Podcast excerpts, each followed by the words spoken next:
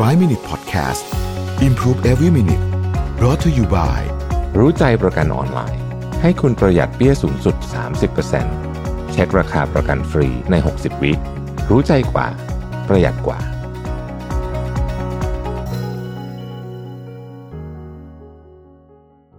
สวัสดีครับ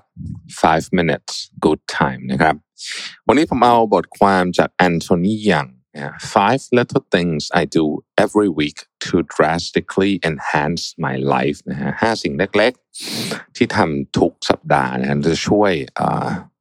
ช่วยทำให้ชีวิตคุณดีขึ้นอย่างมากนะครับ แค่สัปดาห์ละครั้งเท่านั้นเอง อันที่หนึ่งเขาบอกว่าดู progress ของสัปดาห์นี้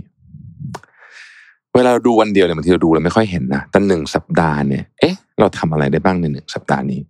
นะครับ ถ้าคุณใช้ planner เนี่ยคุณจะเห็นชัดเจนเลยว่าหนึ่งสัปดาห์นี้คุณทำอะไรมาบ้าง ออกกำลังกายไปกี่วันนะครับ ในหนึ่งสัปดาห์นี้นอนดีไม่ดีกี่วันนะครับ น้ำหนักเป็นยังไงบ้างนะฮะอ่านหนังสือไปกี่บรรทัดกี่เล่มนะครับเอ่อ project เสร็จไปกี่อันที่เราภาคภูมิใจนะครับ เราได้ชมคนอื่นเยอะไหมสัปดาห์นี้ได้คุยกับลูกน้องได้คุยกับหัวหน้าเยอะไหมคุยคุยกี่คนนะครับ มีอะไรที่เรารู้สึกว่าเป็น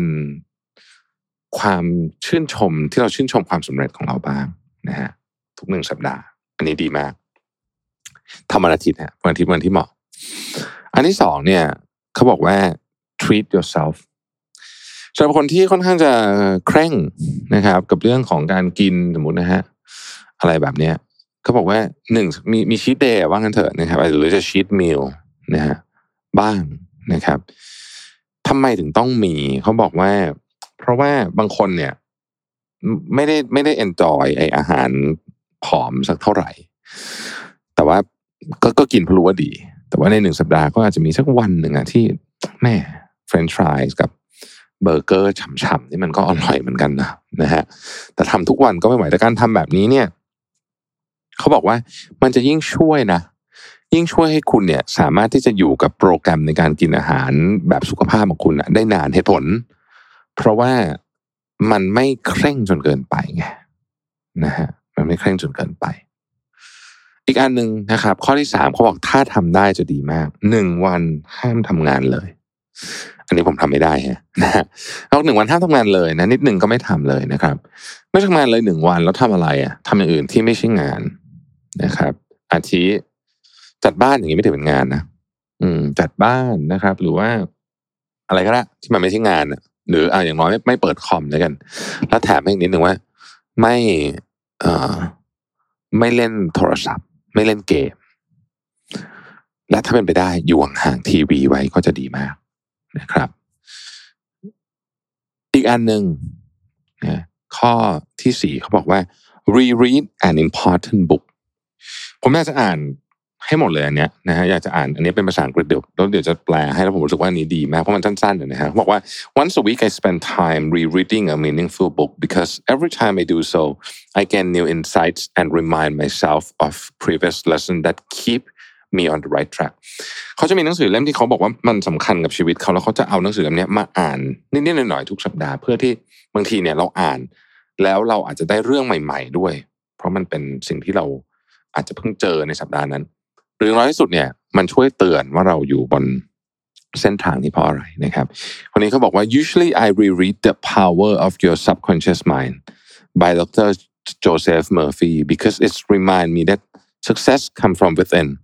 how I feel about myself and how I feel about the world around me นะฮะคือเขาบอกวันนี้เขาชอบอ่านเล่มเนี้ยซ้ำไปซ้ำมา the power of your subconscious mind แล้วเขาบอกว่า other books I like to reread are the four hour work week นะ letter from stoic the inner game of tennis and willpower doesn't work นะ among others um,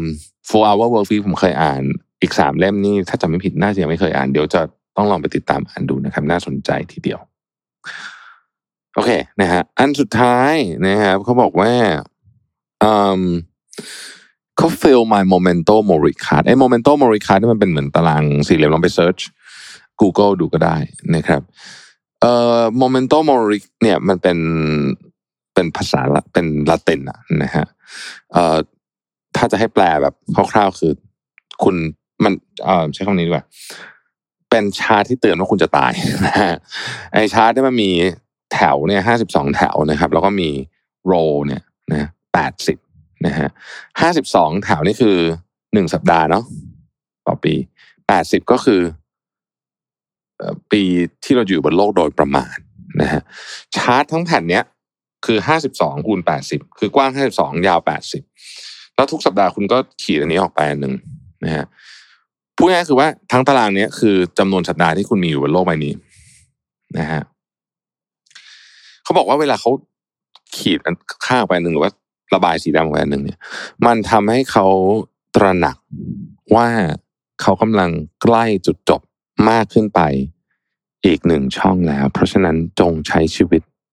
อย่างเต็มที่ live life to the fullest เพราะเรากำลังก้าวเข้าสู่จุดจบ เข้าไปอีกหนึ่งอัน